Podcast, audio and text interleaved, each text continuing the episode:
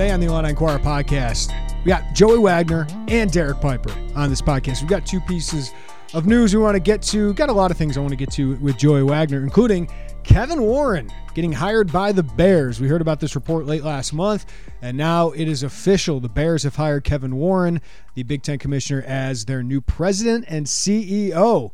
I got two lines of thoughts here. One is a Bears fan, one uh, as somebody who covers the Big Ten. So we'll get into that with Joey Wagner. Derek Piper, I, I talked to him about uh, Kevin Warren a little bit as a fellow Bears fan. But Derek Piper also weighs in on Niccolo Moretti. Had Derek on the podcast earlier this week to talk about the Nebraska win, of course, live from Lincoln. But now we got to break down the newest Illini point guard. What does he bring in the short and long term for Illinois? Uh, what does it say about Skyy Clark uh, and his future? And uh, how does he change things for Illinois? And, and moving forward, Illinois international recruiting. Uh, how big is that going to be for Jeff Alexander, Brad Underwood, and the crew? So Derek Piper is up first. Then we'll talk some uh, around the bend, really rapid fire topics with Joey Wagner, but really dive into the Kevin Warren leaving the Big Ten for the Chicago Bears. That's all coming up next on the Illini Inquirer podcast. All right, Derek Piper. Illinois basketball has a new point guard, Niccolo Moretti. A little bit of a surprise. Uh, you, you, guys are in Nebraska waking up to some news. What would you think when you heard it? You always love that. You love when the, the phone's buzzing and you're, you're wiping the sleep out of your eyes and like, oh, what the uh, hell does Werner want? we got to get on this. But uh, yeah, uh, it was a surprise, and, and, not that his name hadn't come up because Illinois really liked him. Watching him over the summer, they first, that being Brad Underwood and Jeff Alexander, spotted him at the Nike Global Academy. A bunch of international players on a showcase for college coaches, NBA scouts, and that whole kind of deal. And uh, he really showed out there. And then Jeff, when he went out to Turkey at the end of July and into August to see Zacharie Perrin, of course, but also uh, Niccolo Moretti for Team Italy. And the point guard that can really shake and bake, They can uh, be able to set up other guys, very good passer, good in pick and rolls. And there was actually at one point this summer that there was discussion of trying to potentially bring him in mid-year. And I, I know they, as they evaluated their own roster and – and saw that obviously Skyy was very limited what he could do throughout the summer. Jayden was uh, going through it with, you know, how much can he play on the ball? Is he more of a scorer than a facilitator? Do we have enough pure playmakers on this team? So ultimately, they wanted to evaluate him a little bit more. Didn't feel the urgency to to get that done, but obviously with Skyy stepping away from the team and uh, there's an opening now. And I think it is bigger than just this year. I think some people will be like, oh, you know, does he come in and does he play 15 minutes off the bench. Uh, as we've seen with Zach right now, it's, it's, a process to be able to get acclimated, and, and maybe it's not much uh, this year other than an emergency option at point guard. But long term, there is quite a bit to like because, uh, as you can see here, you know, the three point shooting, the passing, they actually, he's reminded them some of kind of Andre Curbelo with his playmaking and just with more of a shot making capability. Yeah, Derek, this happens the same week Skyy Clark takes a leave from the program, right? So, how much is one and one equal two there, or was this independent of Skyy Clark?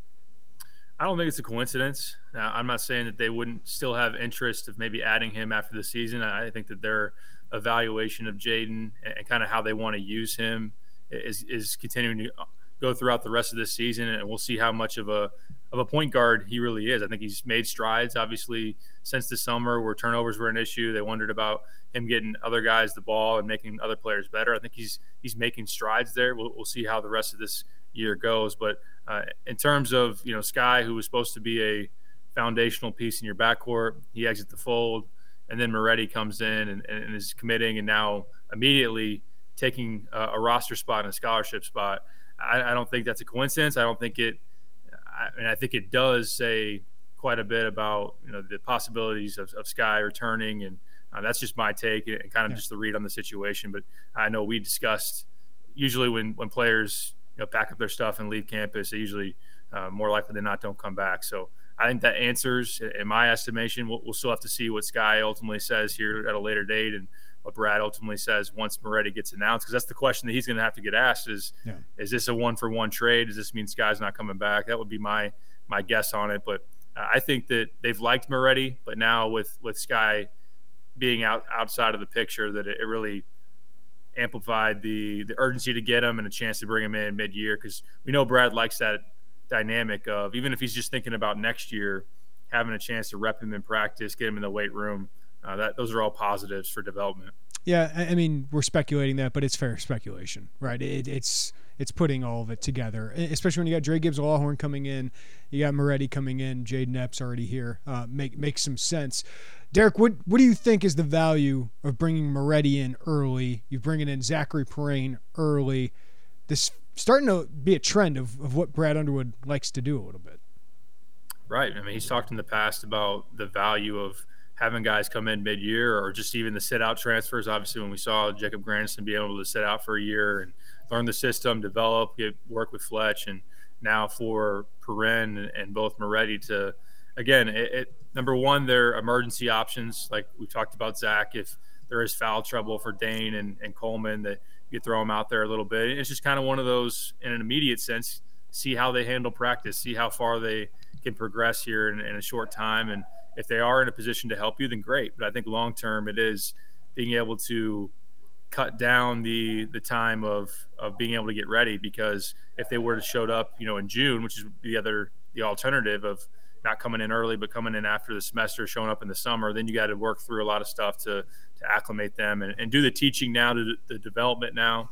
Obviously, as, as, soon for two guys that do need to add strength, uh, that's working with Fletch uh, as soon as possible is a, is a big value too. So, and I, I know a big theme for this season is you know the, the lack of cohesion going in when you can have guys practice together and, and have a number that would be back you know we think about Epps Sencire coming back you you know Luke Goode RJ I, we never know the the full scope of it until you know the, the off season hits and, and who's staying who's going but to be able to say we you know we brought back six seven eight scholarship players that's a lot different than what we saw this last season and uh, or this this current season this um, and I think that Brad would see a value in that as well. Yeah, Dain Dainja, Ty Rodgers. Um, that that's a really good defensive group you can have coming back, but you do need some offensive playmakers. So, how do you see Moretti fitting with that group? Because Coleman Hawkins, Terrence Shannon, I think we can assume uh, will be moving on to the NBA. Matthew Mayer, we know will be gone.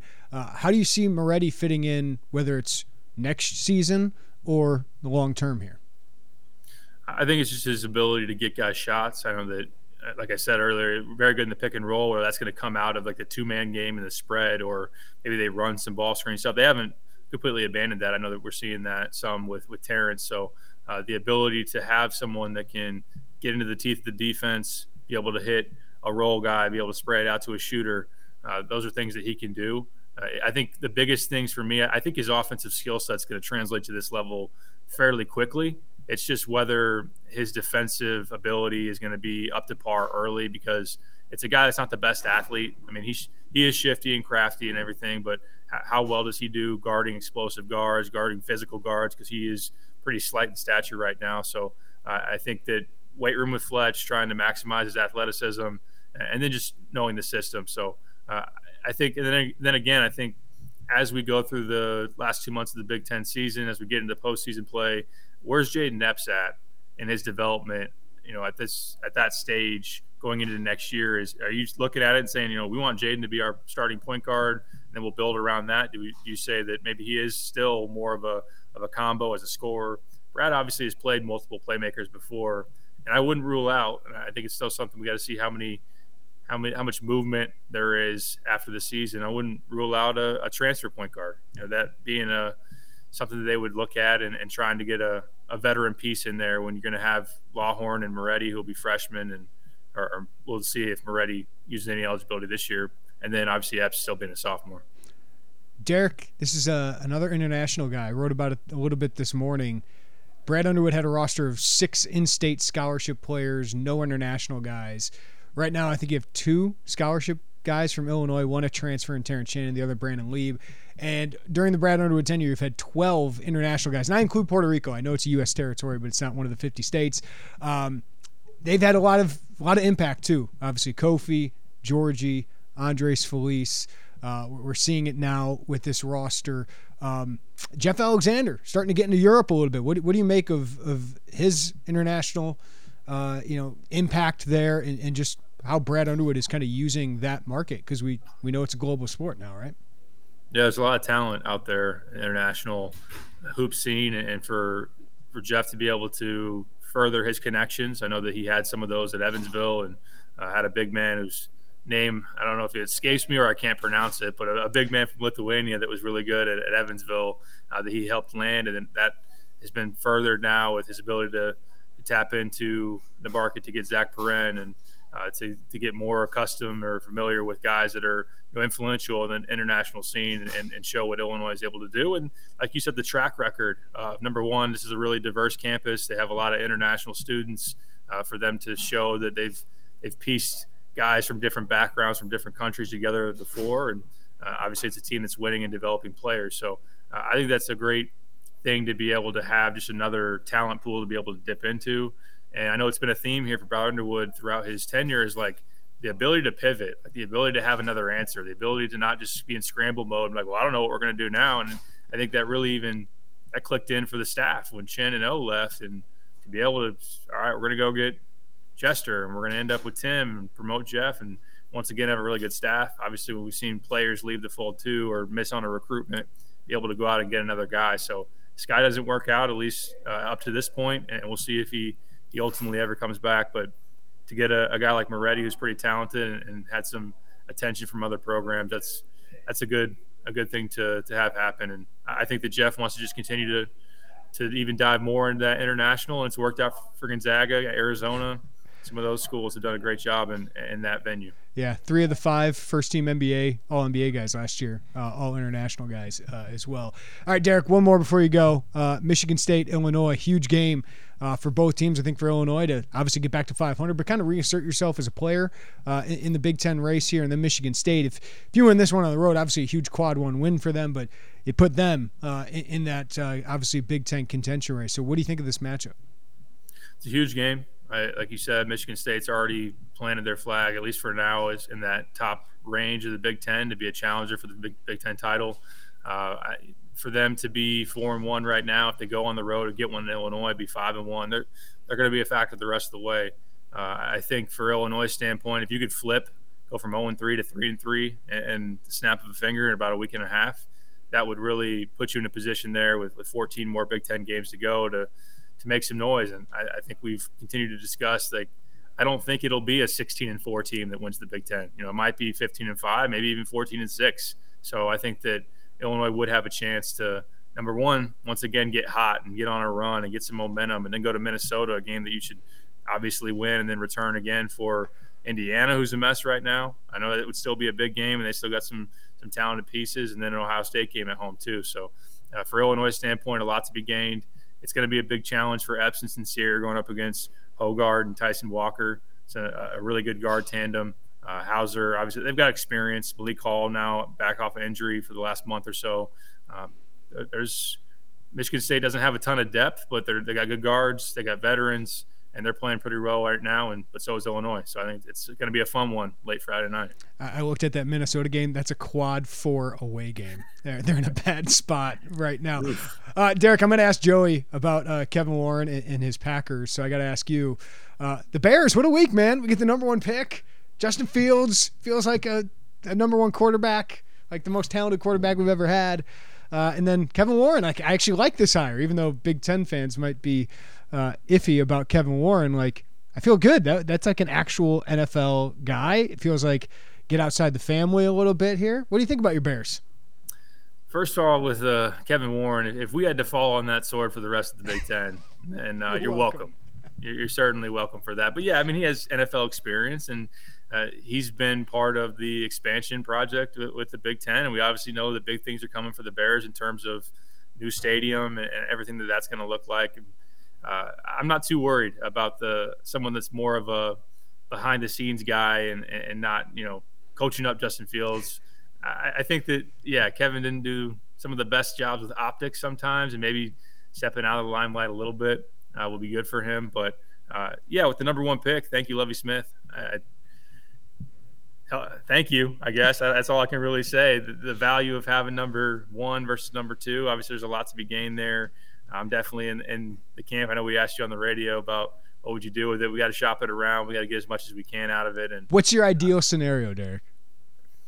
Um, like I would love if Houston just flipped with us, so we can still get like Will Anderson, because mm-hmm. uh, I feel like the free agent defensive lineman are really good. Like there's a really good crop there. So we can get that edge rusher plus some extra capital. But I just I just feel like Indianapolis is so desperate that we can rake them over the coals, get one of Carter or Anderson, whoever falls, will probably be Carter. Or if you like Myles Murphy, whoever it is, I just feel like the Colts are just so desperate that we can take advantage of that. I like that. I think the bigger return with the Colts, although it is kind of almost just the the entertainment and comedy value. If the Texans won because of Lovie Smith going for two and everything, and they had to then pay it back and say, no, actually, we want that number one pick. Here's some here's some stuff for our our, our uh, whatever you want to call it mistake. But um, yeah, I like Will Anderson a lot. He would be the guy if I'm if I'm circling someone in the draft. If we just moved down one spot, got him, I, would be really happy. But the big haul back, the number of picks, you know, we got a lot to fix. It's the O line, the obviously the defensive front. Uh, I feel pretty good about the secondary, uh, and then wide receiver too. So we, we got a lot to address, but a lot of cap room, some draft assets, and uh, I, I'm tired of hearing the the quarterback stuff. I know it's just probably gamesmanship. I know it's probably like, you know, we gotta we gotta just show this play fake here and see if anybody buys it, see if it puts any urgency in anybody else to try to pull that pick away from us. But I, I don't, I just don't like the optics of like, it looks like you have your guy in fields. Don't go out and say, if, if we're blown away, you know, never know. I, I, I, don't mind it. If it, were, if it were Andrew Luck or Trevor Lawrence type prospect, it, it's a fun thought experiment, right? Sure. But and I understand like Justin Fields, can he stay healthy? You got that problem when you got a running quarterback. This dude's dynamic. Put something around him. Like we already have that answered. You're in such a great spot. You don't have to spend the number one pick on a quarterback. You already got your guy. Uh, if Justin Fields were in this draft, I think we'd be discussing is it Bryce Young or is it Justin Fields? Like that. That's how I feel about this draft. So, listen, we were talking about Lawrence or Fields, and then we got crazy and put Zach Wilson and Trey Lance in there. I didn't just overthinking it. Don't overthink this. You got your guy. Now go get a bunch of other things using that number one pick. Uh, Derek, I've never been so excited about the worst team in the NFL. I'm with you. We haven't had a draft in a while to be that excited That's right. about. I mean, I, I kind of went in unassuming with the Fields draft. I was like, we're probably going to mess this up because that's what we've done before. We're probably going to stand pat and, and, not go up and get somebody. But that was my favorite moment uh, as a Bears fan the last five years. Was definitely not close.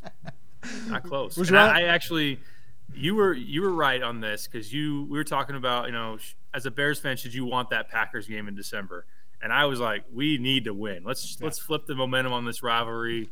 Let's I, I, thought it might be a difference maker in putting Aaron Rodgers and company out of the playoffs. It didn't even have to be us. Detroit thanks.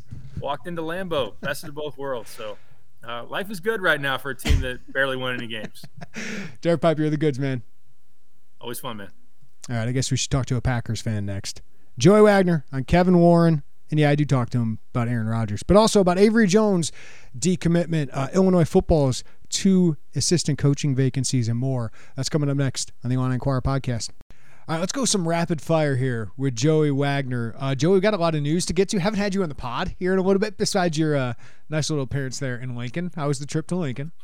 It's a long trip. Iowa is a long state. Uh, it's not. It's not quite as you pointed out as long as Georgia felt like it was or Alabama, but it takes like four hours to cross cross the great state of Iowa. Not particularly scenic either. Uh, so it's a long trip, dude. And you can say that, right, as a guy from Iowa. Sure. I mean, I could probably have said it if I wasn't from Iowa. Uh, it's not not a knock. Like, look, Illinois is not particularly scenic from like Peoria sure to Carbondale or, or whatever. So Well, all right, Jerry Wagner, we got some news uh, to react to. Uh, and the big news this morning is that the Bears have hired Kevin Warren, the Big Ten commissioner.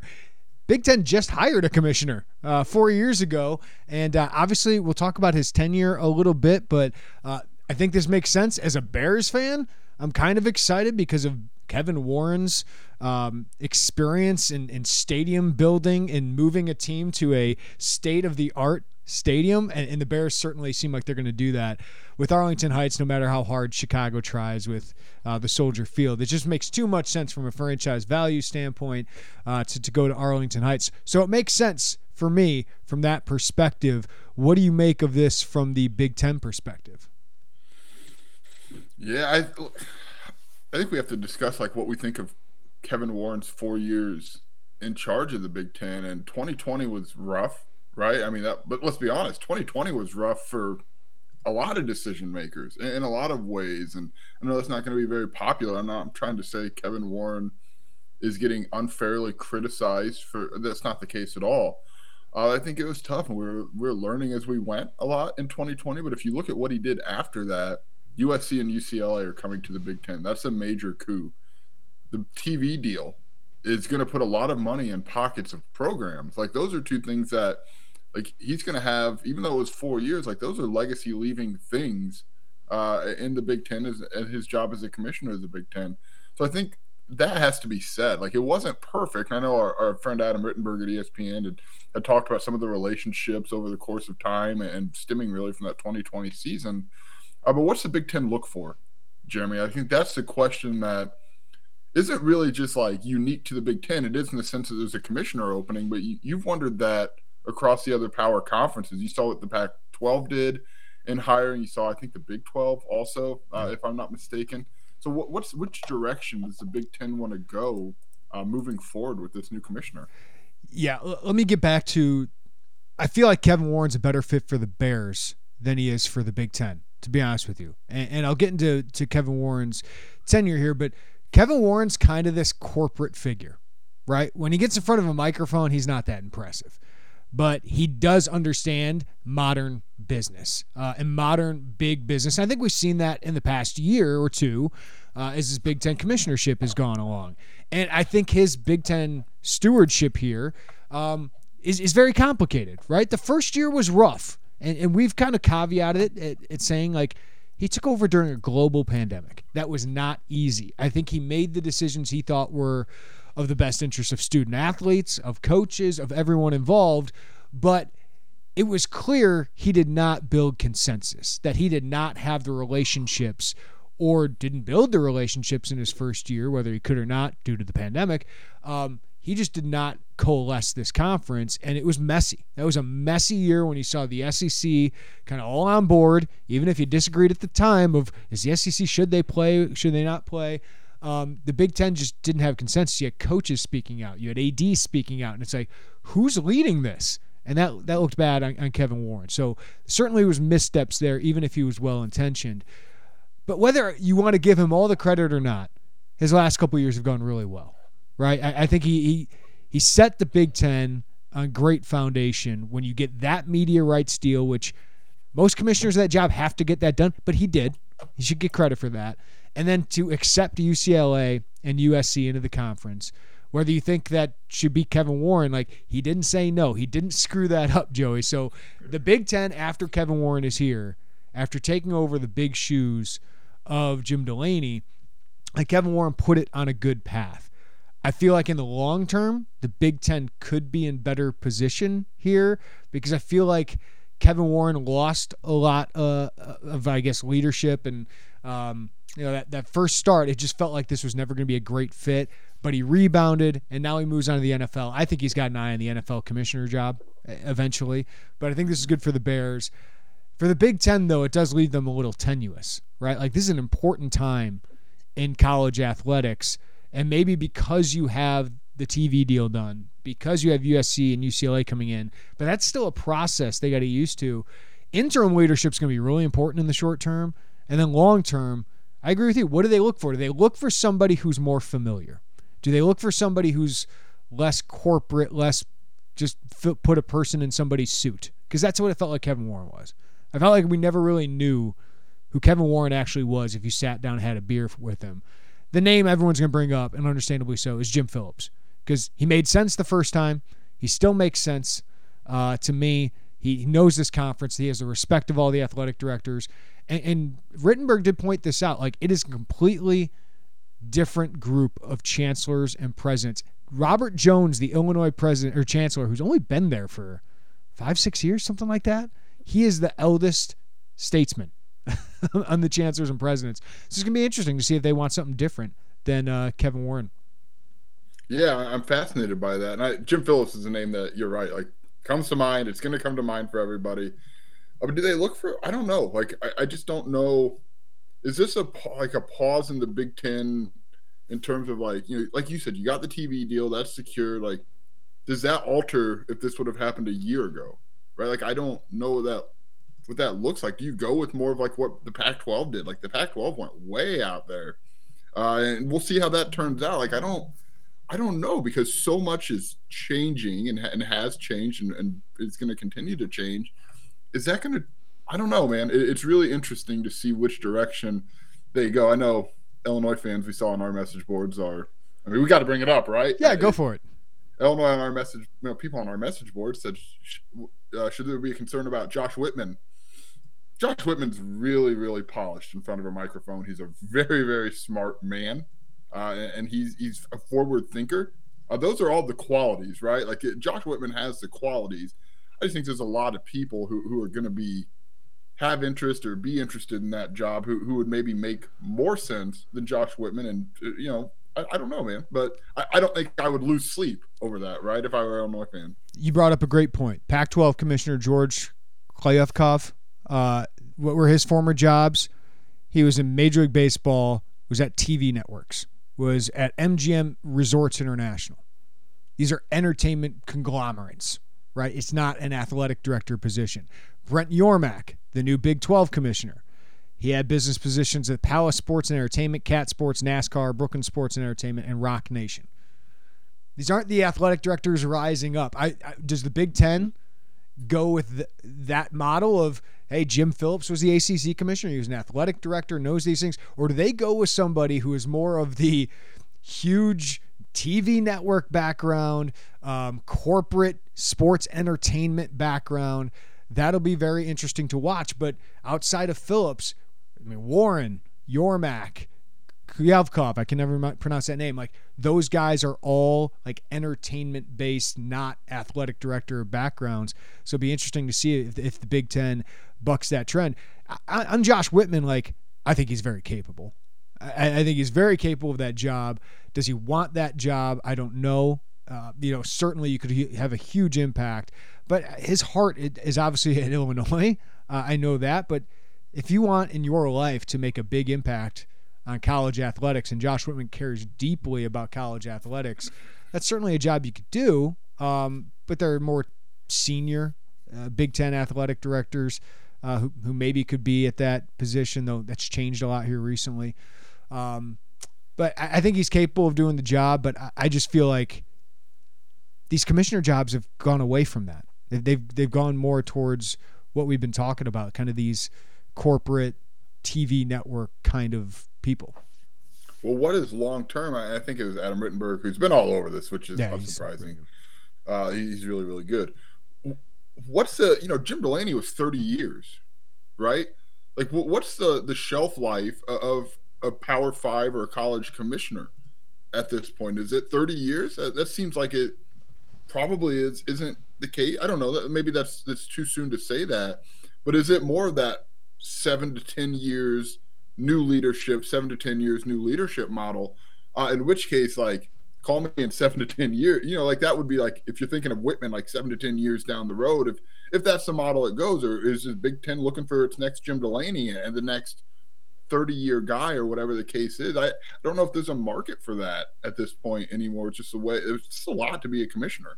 And not that it wasn't previously, but it's there's so many questions I have just both in the state of what the commissioners of Power Five leagues, the, the qualities that people are after, and, and just how long do they want to be in this position before you just keep refreshing new ideas with new people and and you know the the commissioners are ready to move on. I don't know, man. This is one of the best jobs in college sports, though.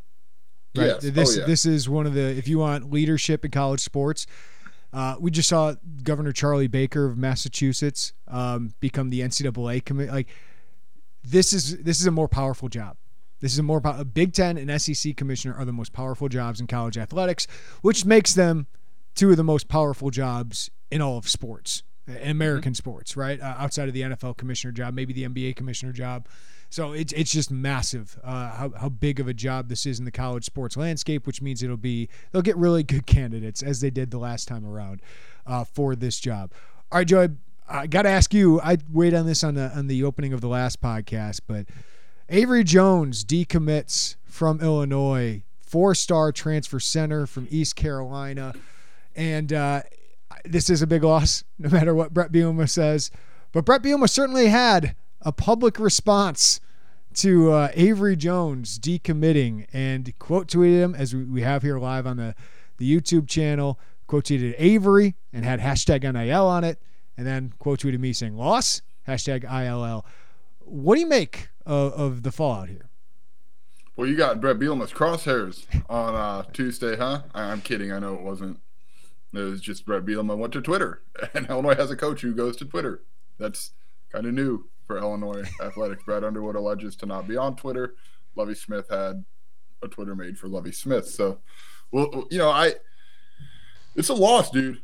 Like it is a loss. This guy was set to to join the program this week. He was set to be the starting center this week. They had shut down their starting center recruiting out of the portal after they landed him because he. I mean, there was come on, dude. There was no competition. Avery Jones was going to be the starting center, barring injury for Illinois football this year. Uh, and now you've got to replace him probably either internally and our we, have talked about the candidates be it josh Kreutz comes to mind maybe maybe you can get joey okla josh uh i'm sorry tj mcmillan but that's he's a freshman joey okla's a redshirt freshman uh do you can, can you get an isaiah adams jordan slaughter i I don't know that that's the preferred. Robbing direction. Peter, robbing Peter to pay Paul. Like, do you want to move That's a guy right, from yeah. tackle to center? Maybe you could, if, if you feel like you got a Josh Gesky who's ready for that job, or Zy Crisler could move out to tackle. Like, all those things will go into it. But man, you'd like to have Isaiah Adams at tackle because I think he'd be pretty good there. So that leads me to think the most likely replace option comes in the spring portal window. Uh, because this one, unless Illinois's got, I, actually, can they still host visitors? It's, it's January 12th right now when we record this. Is that window?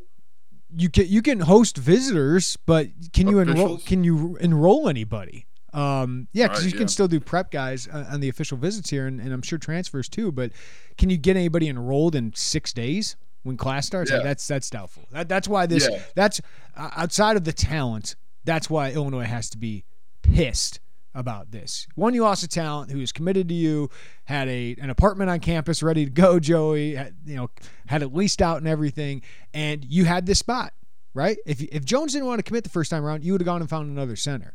Well, he committed, and now you have no recourse, uh, at least in the short term, other than internal candidates, because you probably can't get them through admissions within a week. It, it, the paperwork and all that stuff takes too long.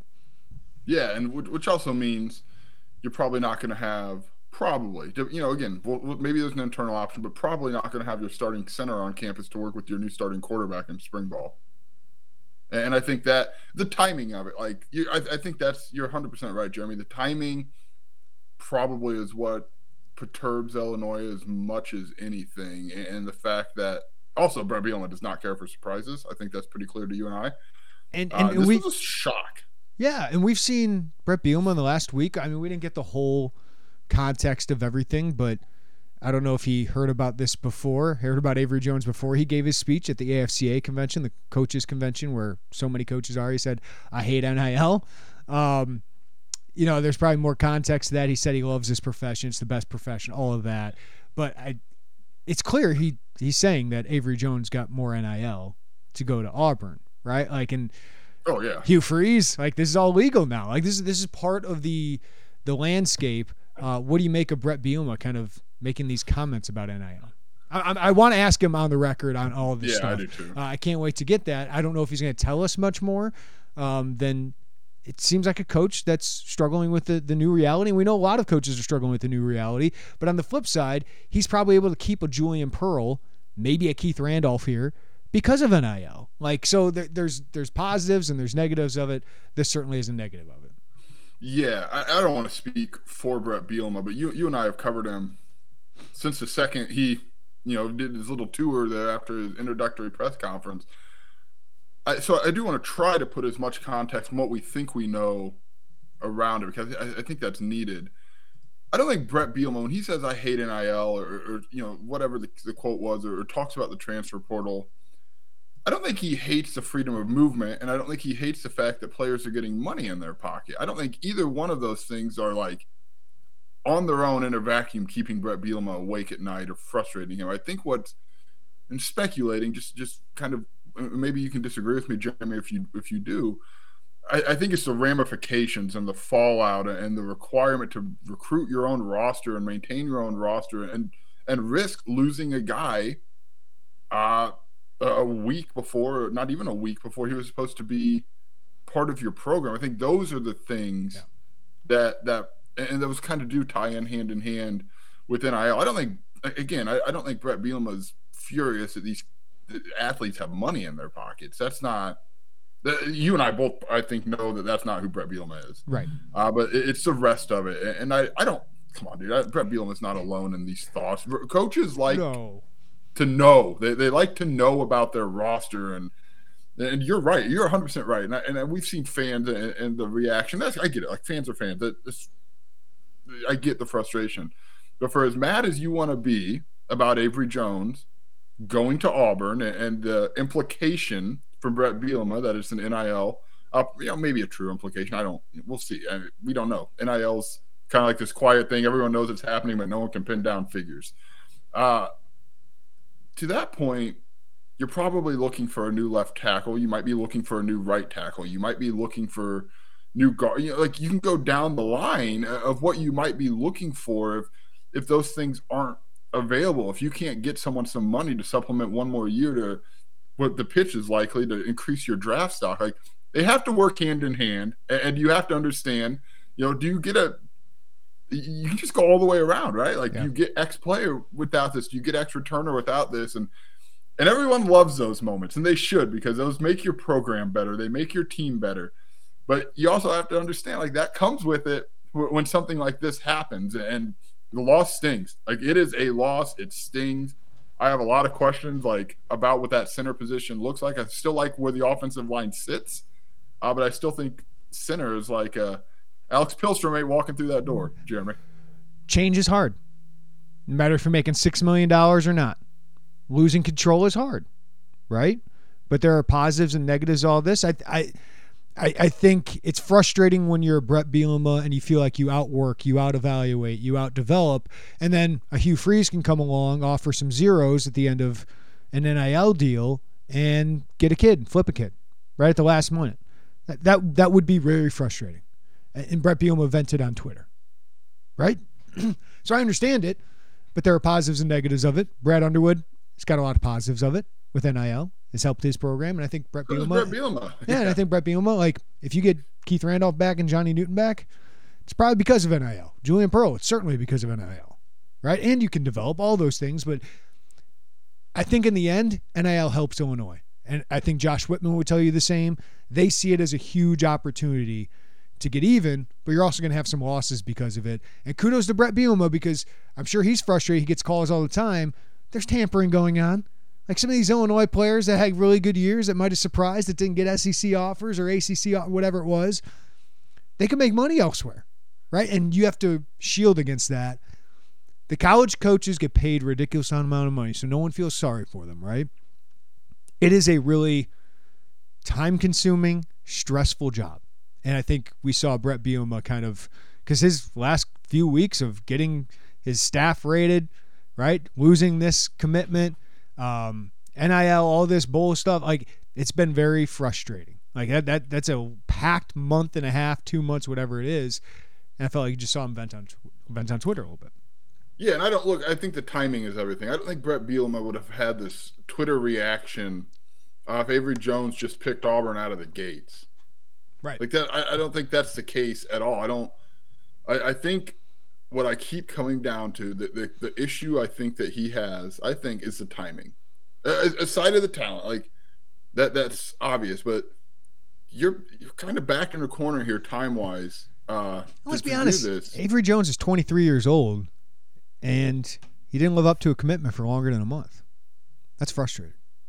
Sure. Yeah. He's a 23 year old man, right? And he gave Bret Bielema his word and went back on it it's frustrating. You just usually don't see coaches go to Twitter about it, and that's that's you what don't. we saw. That's why it's jarring. And I, I I'm, I'm not saying whether it's right or wrong for Bret Bielema. Certainly, it's red meat for a fan base that wants him to stick up for him. And boy, Bret Bielema cares about this job, right? Like he really cares about this job. He wants to do it the right way.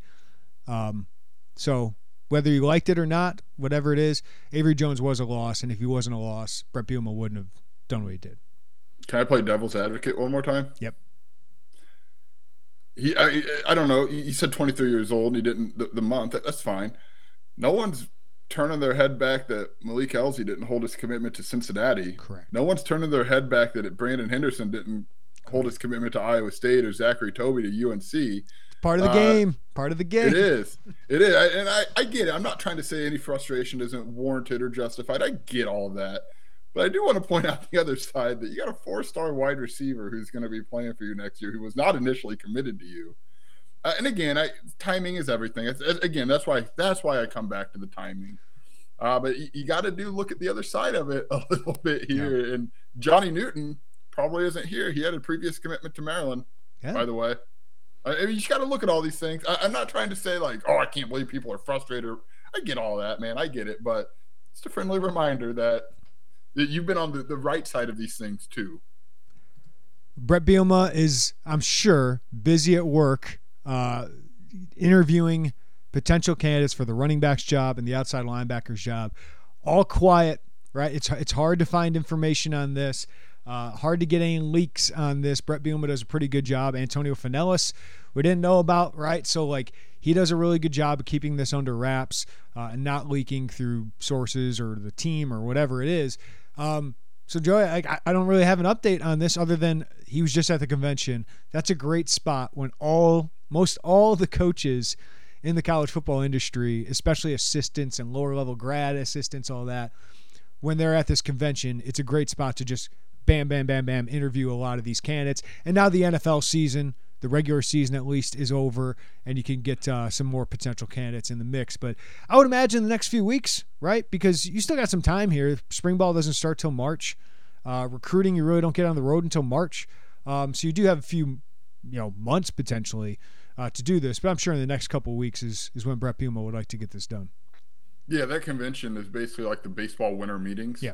Like it's always like, yeah, I get to the winter meetings and hell breaks loose and, and everything happens and the, the dominoes start falling. That's kind of what the convention is.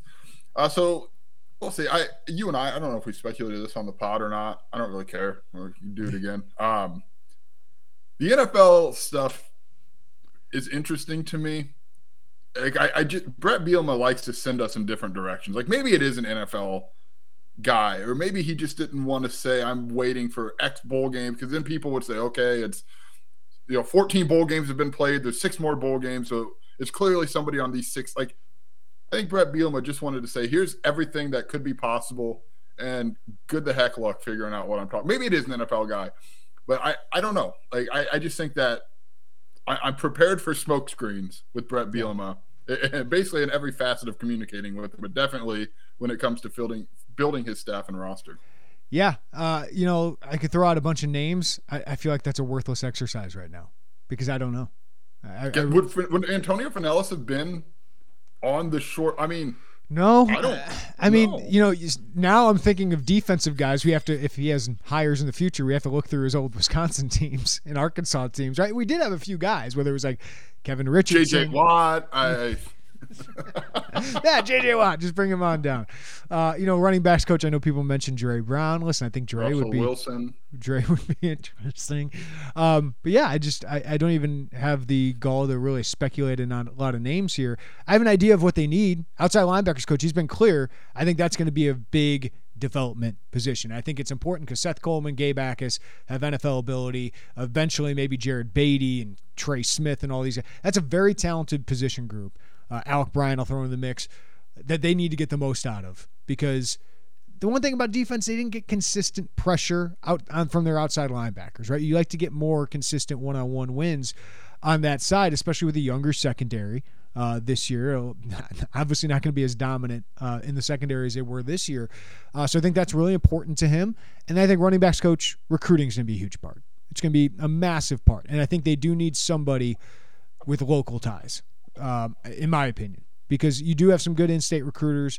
But if you can get another guy that has some ties in state or St. Louis or somewhere around the area, that would make a lot of sense to me, Joey. Yeah, I 100% agree. I think you you lost a lot of um not maybe is a lot the right word? I don't know. Maybe it isn't. It is. You, you lost a lot of in-state connections Mhm. Uh, in two important parts. Kevin Kane was pretty well tied in the Chicago land area, uh, and, and Corey Patterson obviously had that Metro East connection and, and a lot more. Corey Patterson, no one wants to hear this, not, so I'm not going to spend a lot of time on it. B- boxing him into just a St. Louis area recruiter really doesn't do him justice. So that's you, know, you there's a lot more than just okay, need a guy in the Metro East uh, to replace Corey. There's there's a lot more that baked into it than that. Uh, but I, I, do think the running backs coach has got to have ties. Probably, let's be honest, Jeremy, probably in the Chicagoland area. Uh, I, I, think that's probably a more fruitful uh, space right now for, for Illinois to, to zoom in on. Or it has to uh, be someone that, or it has to be someone that's capable of developing relationships in that area, whether it's the suburbs, whether it's the city. Because George McDonald and Terrence Jamison have yeah. some connections in, in Chicago and all that. But um, you know, Kane was a really good recruiter in the western suburbs, uh, and Kansas City and Missouri and uh, Corey Patterson, Ryan Walters in Missouri, Ryan Walters in the, in the middle of the state. Like, I think you can develop those relationships. It's just got to be a dynamic personality. Yeah, it does. But that's recruiting, right? Yeah. So I, I do think that one of those positions has got to be someone just really, really tied in or yeah. wouldn't take long to be really, really tied in to the state of Illinois. And to, to your initial point, sorry we don't have more. Like I'm not trying to be sarcastic. We wish we knew more, and, you and I have dug around in whichever ways we dig around to try to see if we can find a tea leaf somewhere to follow back where it came from, and we're not really having a lot of success. Probably, there's probably like two or three people that that know the, the list of candidates. One of them Bret Bielema, one of them probably Mark Tarasani, right?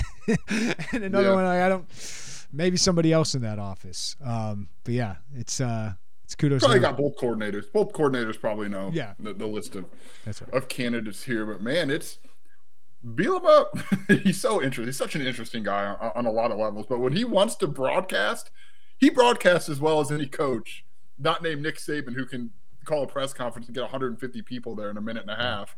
Uh, he broadcasts about as well as anybody. But when he wants to lock down, you could not hear from Bret Bielema for like a month unless he's retweeting something on basically for recruiting purposes. He, he, does a very good job of both. Not, it's probably not unique to him, uh, but he certainly does a very good job at that. Yeah, I think Bret Bielema was going to hire Antonio Fenelus no matter what, but I, I, do think it was clear him and Aaron Henry. Aaron Henry would approve of that hire, being a former teammate. But I, you make a good point about the coordinators, especially the the running backs one. I wonder how much Barry Lunney has a say in this because he inherited an entire offensive staff. Does he get more of a say? Uh, does he have any connections that would point back to somebody. That'll be very interesting.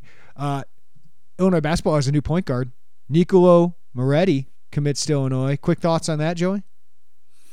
Interesting. It, it's to me. Piper and I spent eight hours, as it turns out, yesterday, um, discussing this to a large degree.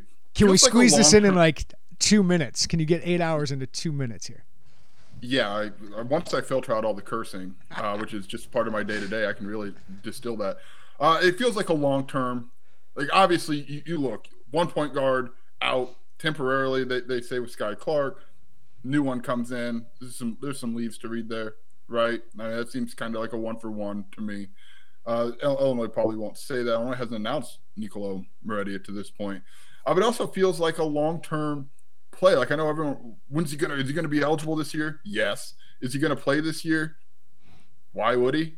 You're getting into the this, the Big Ten. You're in the Big Ten right now. You're going to put a, a freshman point guard who's been with you for a minute and a half on the floor. It's an emergency option. I, I think that's fine. I think you you've got kind of a net to fall back on with him there. But him and Perrin feel like get with Fletch, learn the system, learn how we operate. And then next year, when, when, when we're looking for, I say we're Illinois, when Illinois is looking for a new point guard or, or a new rotation piece on the front – the front court, then those guys have had time to to kind of be around this program and, and understand what it's about. I think this semester is so valuable in the long term, right? We've seen it with Dain Dainja. What that semester can do of building up your body, of, of getting acclimated. And for these guys, getting acclimated to a new country, right? Like, I think that's so important. Uh, getting used to you know practice against some of the best athletes in the country. Like I, I think that's so valuable, and that's why I think Bret Brad Underwood's going to continue to leave these scholarships open. They just filled their 13th scholarship, right? In, in Moretti. Um, so they feel like he is a worthy investment and a long term one. I agree with you, Joey, um, of, of addressing a need, which is they need another playmaker a point guard and somebody who can break down a defense. And, and Moretti certainly seems to have that kind of talent. Um, I, I, mentioned this name, and it, it's but they miss Andre Curbelo's ability to break down a defense. May, maybe they don't miss a lot of the other things, but the ability to just take somebody off a dribble, collapse a defense, spray the ball around. Um, they really miss that. So so it makes sense to me, and we'll see how this evaluation goes. But this is somebody that maybe can be in your program for a while and, and develop some depth, right? You, I think you'd like some more stability in your roster than getting seven or eight newcomers every year or two. Yeah, I agree with that. And I think they also, uh, so if they don't play, it's a red shirt, right? Um, I don't know if those happen anymore, but hey, Perrin hasn't played yet, so. Yeah, uh, but I think it's interesting how Brad. On, You're right. Does a red shirt matter? Uh, probably not in a lot of ways, but I do think it's uh, interesting if like do you play him five minutes in a pinch in, in, one spot, kind of knowing that that's gonna. This isn't football, right? You don't get four, you don't get percentages. It's it's the second you check in, that's that's the end, barring injury. So I, I think that's going to be an interesting approach. Uh, you know, we'll see how Brad Underwood handles that. But I think the, the big pi- picture of it is takes time to get ready. You can't just throw somebody in and be a Big Ten player. I mean, Perrin's been here like less than a month, dude. Moretti's. It's been an interesting oh. month for Zacharie Perrin, by the way. Oh my goodness! Welcome to it all, man. Here's the, the college basketball, just, buddy. You're starting to climb out of it a little bit. We think we'll see what happens Friday, but yeah, man. Uh, I, I do like the long term play of this, Jeremy. Is Illinois basketball back? Don't know. I don't know. I, I, I, don't know. We are talking again. Well, just still eight hours down to two minutes here. I don't know, man. Um, we'll see what happens. I'm, Friday's a telling one because, like, right now, it's for me, it's kind of like, uh, okay, you see it, like beyond just who you've beaten, and Nebraska's not very good. They, have done some impressive-ish things at home this year. They're not a very good team. The win over Wisconsin was a, was a nice win, um, but I don't know. Yeah, the, the, there's encouraging signs. The offense, probably the most encouraging sign, with the effort, the defense. Uh, just seems like there's a connectedness around them right now. But I, I think we'll be able to feel a lot better in giving an answer one way or the other after Friday uh, against the red hot Michigan State team. Uh, by the way, Nicole Auerbach just did a candidate story for the, for the Big Ten commissioner job, and of course, she's got uh, Jim Phillips near the top of the list. On the athletic director, sitting athletic director, she has Gene Smith, Ohio State. He was the one I thought of. Um, Stanford AD, Bernard Muir. Stanford to the Big Ten still makes so much sense, just just the way they think, the way they act. And UCLA AD, Martin Jarmond. That'd be really interesting, given um, UCLA is just coming into the league, uh, and then she's got a lot of non-campus candidates. Mark Silverman's the present COO of Fox Sports, used to be present COO of Big Ten Network. Um, a couple presidents, the WNBA commissioner Kathy Engelbert. So uh, no Whitman on that list is what I was getting to. I, I, think he's probably, like you said, Joey. If there's another one a decade from now, I think that's when uh, Whitman would be more into it. Uh, last one, Joey. Uh, I'm celebrating a new president of the Bears who seems like he could take us into the 21st century. I'm celebrating the number one pick in the NFL draft. I'm celebrating having a quarterback that I think is really, really good. I can't wait to get a haul from the Colts for the number one pick. I got to ask you, though Aaron Rodgers, is he throwing another pass for the Packers? Like my connection's giving out. Oh, no. Probably. Probably. I do too. $60 million. Look, he can make millions of dollars doing anything. I got. Let me pull this up real quick because I'm in a group chat here, and it's been pretty he, pointed out to me the financial ramifications. He wants a year with Christian Watson, right? You saw Trey in uh, Florida and said, "Hey, love watching your brother." Wanted to hug him and just tell him to hug Christian for me. I didn't know if that was professional. Um, according to Spotrac, Aaron Rodgers' 2023 cap hits if he plays for the Packers, 31.6 non-restructurable. If he's traded, the cap hit is still 40.3. If he retires, the cap hit is 40.3. If he's released, the cap hit's 99.7. So I look forward to seeing number 12 throwing passes for the Green Bay Packers next year, uh, unless someone can make this cap hit uh, worth the disaster uh, trade. The, you know what, Jeremy? Here's the reality. They, they probably should have done this last year. If, if it was time and you were going to have to come up with these decisions before he signed the contract, you still could have got some really good value out of him. I cannot believe I'm saying this about Aaron Rodgers. I feel so spoiled and guilty for saying this, and I'm sure you have said that uh, not around me. For, look at yeah, just so happy, so happy to hear me say this. Uh, look, it's clear he's lost it. Uh, not it, it. I shouldn't say that. He's lost I, I, I, fear that man too much to say he's lost it. Uh, yeah, I, I don't. Like... Yeah, I don't mean it. I don't mean it. I, mean a step. Uh, he's not. I mean, there's throws that watched Aaron Rodgers make for a decade this year that he didn't make, and there's a lot of pieces around that were interesting. Yeah, dude, I think he does. I think he does throw another pass for Green Bay next year. Um, and I don't look I'm forward to it as a, as a Bears fan. I don't look forward to. it. I'm just wondering. I don't like, know if I do either. Are you? I'm on a level with you. Are you tired of it? Are, are you tired of the Rodgers era? Like at, by the end of the Favre era, were you sick of the? Is he coming back? Is he not? And they teases you, and then he comes back because it felt like he just wanted all the love.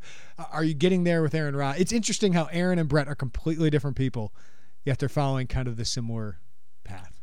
Yeah, I don't think I'm over that. I the thing that like there's just the cap ramifications. That's everything. That's where I'm just kind of like really hung up. It's just the price it's gonna it's gonna cost it to do something one way or the other, and what that means for Green Bay moving forward. Uh, but what if this was a down year? I don't know, dude. I don't know. He could come back and be an MVP wanna, I don't want to be like I'm done with this guy because that's stupid and that's not going to age well.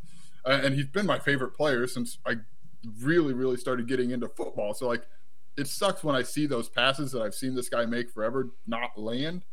Uh, but I, I, still, in my heart, I, I, don't know that I'm ready to give up on Aaron Rodgers. How many passes has Jordan Love thrown? 83? There, there are not a lot. There are not a lot, Jeremy. Thank you. He'll, he'll be great anyway.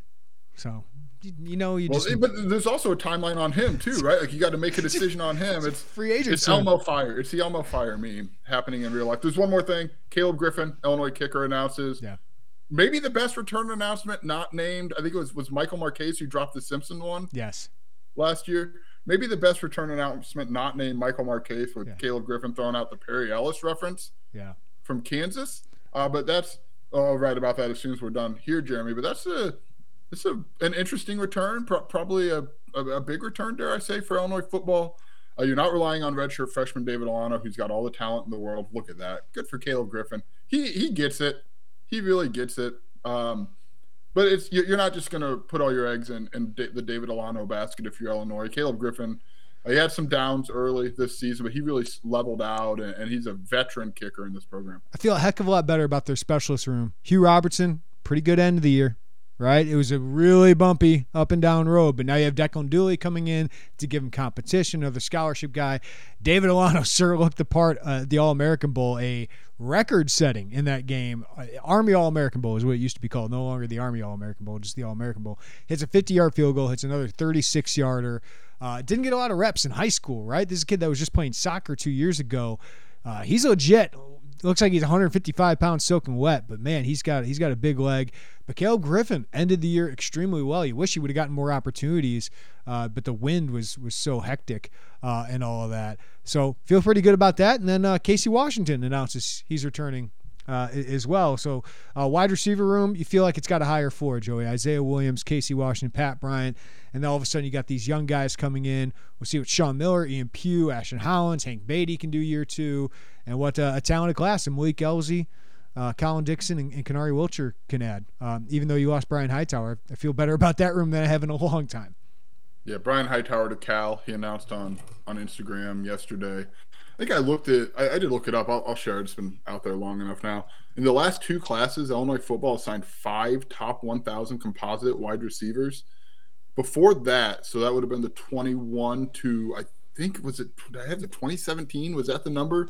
2017, 2016 the, class. The, the Lovie signed... Smith era in recruiting wide receivers was atrocious. It was not good.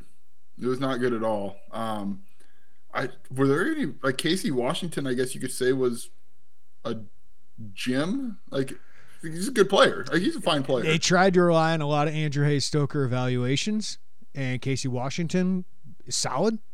Dale yeah, Von Campbell had a solid year at Nevada, right? Like, but they just they did not win enough recruitments. This staff starting George McDonald's winning real recruitments for wide receivers. This room has been it's been a really impressive talent accrual. We got to see a lot of that still translate on the field, but the talent accrual in this room has been really really impressive. Yeah, and the uh, talent development the last couple years have been. Do you want to? Do you want to real quick? I know we I got to write two here, but yeah. 2023 rankings are out for 24/7 Sports basketball. Okay. Uh, real, real quickly, let me find. I, I know Dra Gibbs Lawhorn took a little tumble because Dra Gibbs Lawhorn hasn't played a lot. Like he just left Montverde. I don't love the transferring a lot, um, and that's happened with Dra Gibbs Lawhorn. That's right. Uh, so that's that's that's however. another reason. That's another reason, by the way. I think it's important to get a guy like Moretti. I think you need to get another stable guy in that room.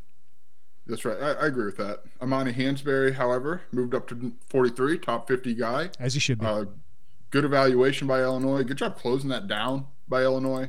And then, as you mentioned, Dra Gibbs Lawhorn's out of the top 100. I think we looked, it was 121, uh, I believe was the number for him. Yeah, I think uh, 121, 122. Joey Wagner, thank you, buddy. Thanks, man. Appreciate you. Good stuff from Joey. Good stuff from Derek. Appreciate their time. That's going to do it for us on the Illini Inquirer podcast. Everybody take care of each other. Have a great day. We'll talk to you next time right here on the Illini Inquirer podcast. Bye, everybody.